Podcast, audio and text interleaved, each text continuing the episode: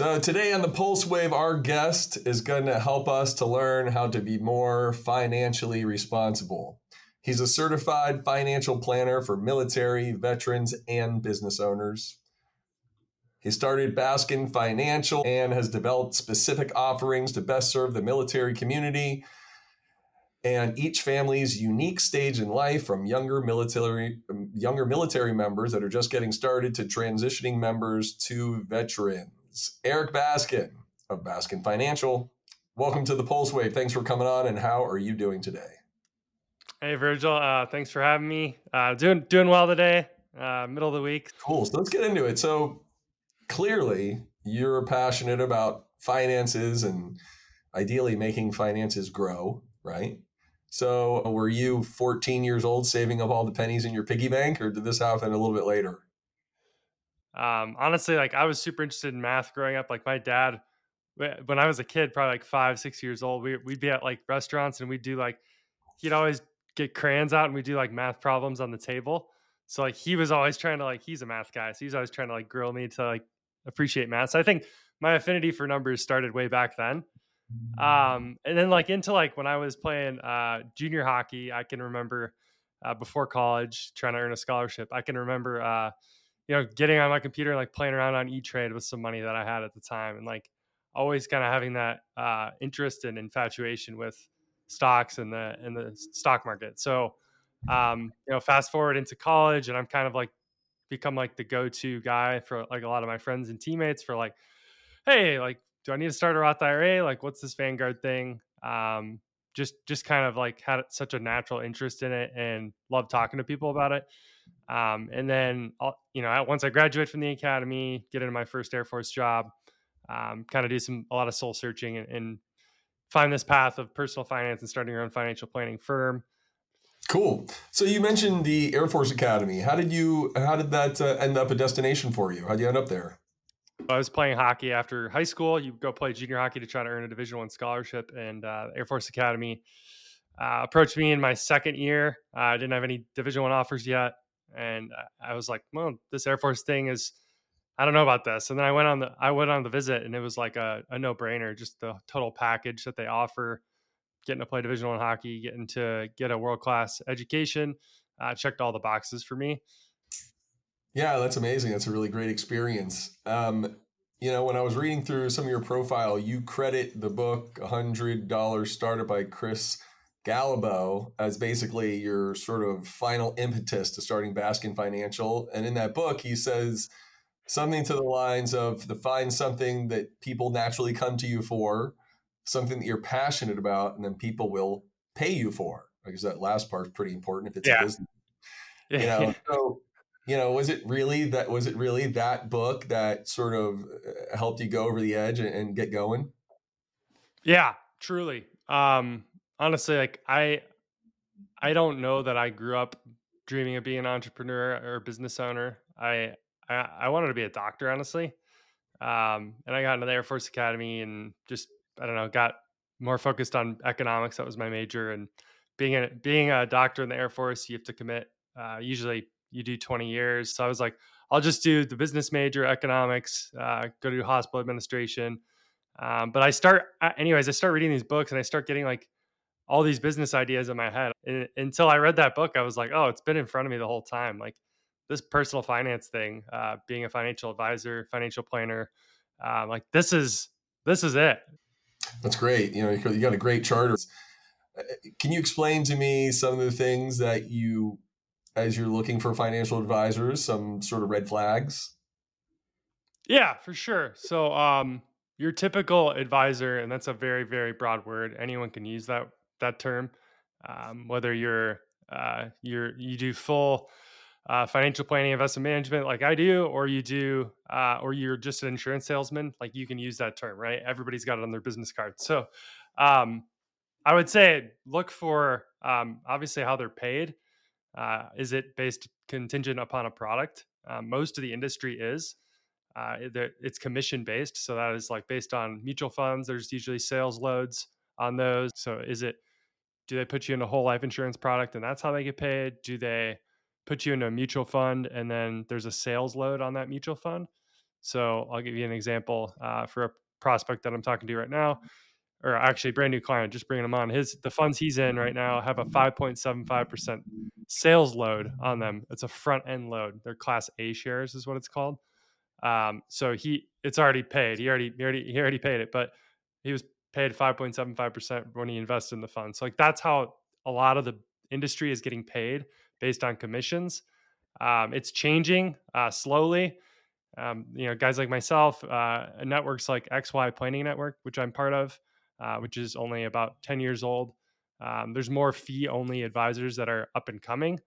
So fee only, but basically the biggest difference I'm talking about. Uh, most of the industry is not.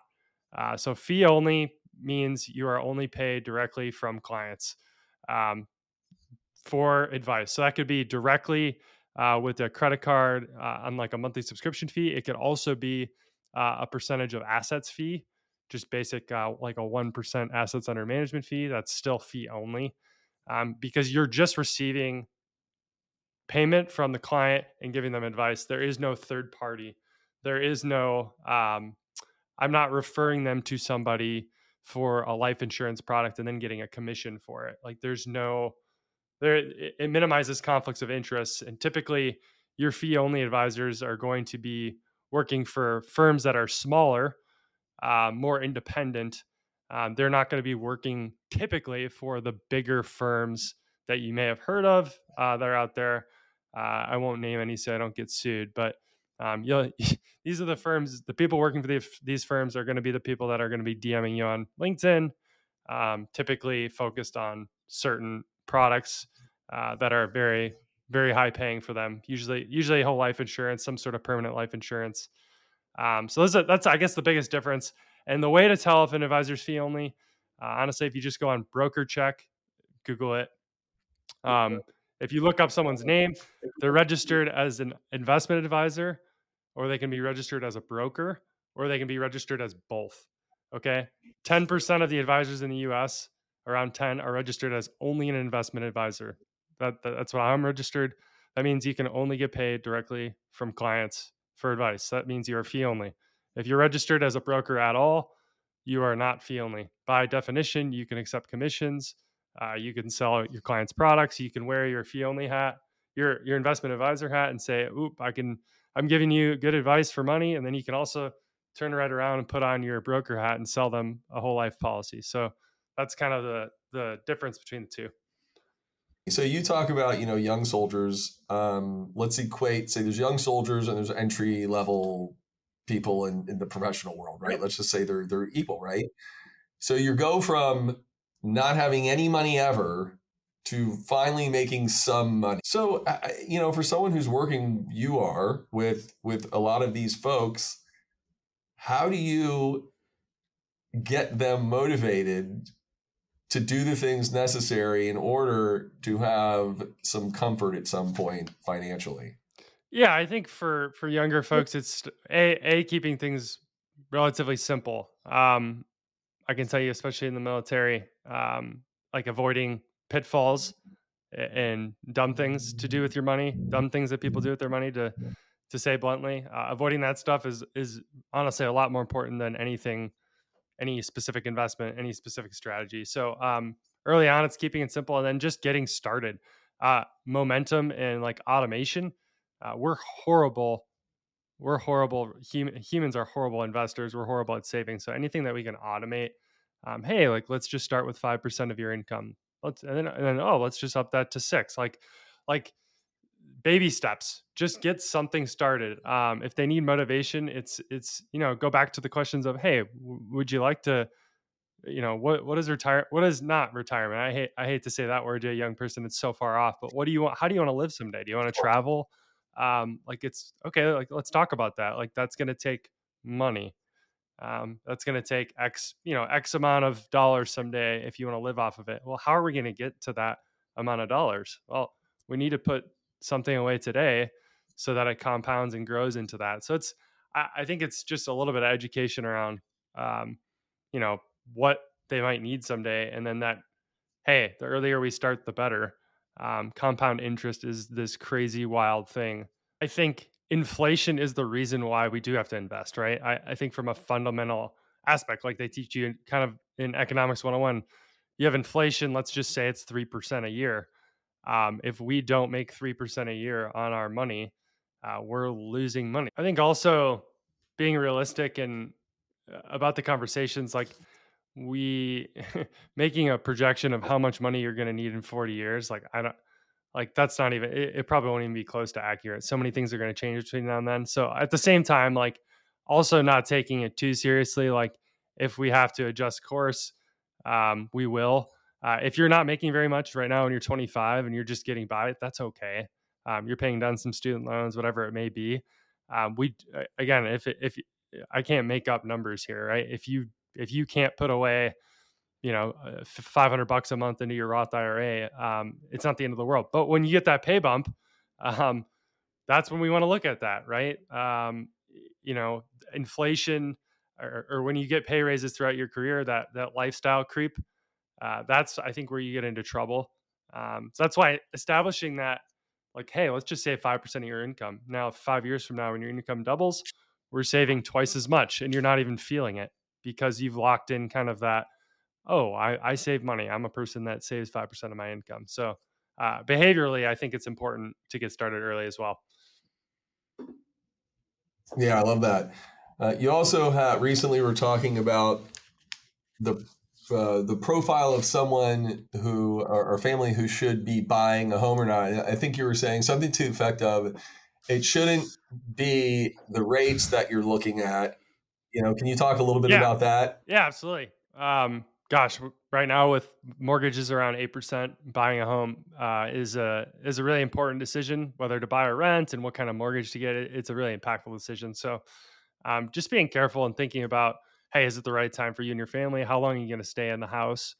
Um, you know, what are what are those maybe career plans? Are we going to be here three or four years uh, and then move like like a military family, or hey, this is our house. We're going to stay in it. This is where we're gonna we're gonna grow the family um, that stuff is a lot more important. I'm a lot more interested in those thoughts than I am in. Oh, my friend says the real estate market here is is really good. My buddy says that interest rates are going to drop next year, so we can just refinance. Like all that stuff is guessing, uh, and it's all based on a market that nobody controls. So I like to more focus on the controllable aspects of your personal situation when we're thinking about buying a home uh, rather than trying to time the housing market like a lot of people do. Um, have heard several people talk about buying houses and with high mortgages that they can't really afford, but then they're like, "Oh, next year when rates go down, I can refinance." Well, there's there's no guarantee that rates are going down next year. So uh, again, it, whether it's the stock market or or you know just home real estate market, uh, timing the market has proven has been proven time and time again not to work. So just personal situation makes makes all the difference and is the most important thing to take into account when it comes to buying a home. Yeah, you're right. You can't you can't time any market, and I mean, the ideal situation is you look back and say, "That was a good time for me to yeah, do that." Yeah, exactly. I got lucky. That yeah, we can say that. um, so you know what? So the so being in the you know the new year, and you talk about resolutions. Yeah. What are a few easy things? Well, relatively easy. Things that you know some of us can endeavor towards financially in the new year. Some resolutions we can make. And i think mapping out you know what are the goals for the year? Also just like beginning of the year is a great time to review. I like to look at savings rate. You know how much are we going to try to put away this year? Is that adequate for our income? And then also looking at your balance sheet what you own what you owe assets and liabilities. Uh, just just like a basic review you know how's our net worth looking and growing? Um, do we understand why we own the assets we own? Do we understand what this investment account's doing? Do we you know do we understand you know these liabilities our student loan our if we have a car loan a mortgage like do we uh, are we paying enough on these? Do we maybe need to go more aggressively on these with excess cash? And and then i'll i'll just put a plug along for um, along with maybe getting if you don't have it done uh, proper estate and insurance planning done for the you know if your family's not covered with like just a basic will, something you, are going to want to do, um, as well as you know if you have people depending on you for income, uh, you're not financially independent, um, some sort of life insurance. If you don't have enough, um, you know, is, is is stuff that's important because I can tell you time and time again, um, clients that come on board, like nobody has estate planning done at all. And making sure you all understand what the goals are for the year. Are you going to take any big trips? Should we adjust our savings rate? Let's look at the balance sheet. Do we understand the loans that we have? Let's revisit those. Maybe some estate planning, life insurance. What about looking over all the streaming subscriptions you have on your TV and, and on your phone and some old application? Uh, uh, I I go through those every one and once and again, yeah. and I kick myself in the butt that I didn't realize I still have those going on. Yeah, that's a good one. You do bring up a good point um, of just like looking at the budget. Like that's foundational. I really should start there. Um, knowing what goes comes in and out of your household, uh, whether you're like me and you like to know every penny, or just just broadly generally knowing it's super important because um, you'll catch things like that subscriptions to streaming services that you really don't use. Um, we have, gosh, we've got like eight of them in our house. We pay for way too many, but um, but no, being intentional with your cash flow is, is important. I like to. We don't have a cash flow problem of like spending more than we make in this house, but I still like to know exactly how much is coming in and going out, and then what again what we're doing with that money, uh, that excess. Do we need to put it shore up our liquidity? Do we need to maybe put it in a retirement account? Like what uh, it goes back to the planning aspect, but it all starts with the cash flow. I love that. Uh, Erik, this is you know this is great stuff. You know, folks in your orbit are, are lucky to have you. You know, your charter of of focusing on uh, young military people, especially right, uh, but military members in general. You know, I really appreciate that. Um, but this is the most exciting three minutes in all of podcasting. Are you ready for the pulse check? I'm ready. Let's do it. All right. The pulse check is where I give you three questions and you answer those questions with a song title. Okay. Question number one How do you feel when a new customer asks you to work with them and they have zero savings? Uh, I got to go with Starting Over by Chris Stapleton. Oh, come on. Good one. number two. What song reminds you of financial freedom? Uh, I got to go with uh, Free by Zac Brown Band. I'm a, I'm a big country guy. You can't tell. Yeah, come on. It's big in my house. I'm not a big country guy. I go, I go, I go along with it, and I've seen some great country oh, shows man. because of it. They're good. Question number three: How should most people think about retirement if they plan correctly? Uh, and this one, "Forever Young" by Rod Stewart. Forever yeah. young. Yeah, that's right. The rasp in the voice. I don't think I can give you a rendition. that's all right. So, Erik, thank you so much for coming on. Erik Baskin of Baskin Financial. He is specifically helping younger military members that are getting started, as well as transitioning members to veterans. Thank you for all the work that you do. I appreciate it. And thanks for coming on the Pulse Wave, sir. Thanks, Virgil. I really appreciate you having me on. It was a, good, it was a great time today. All righty. Take all care, right. Erik.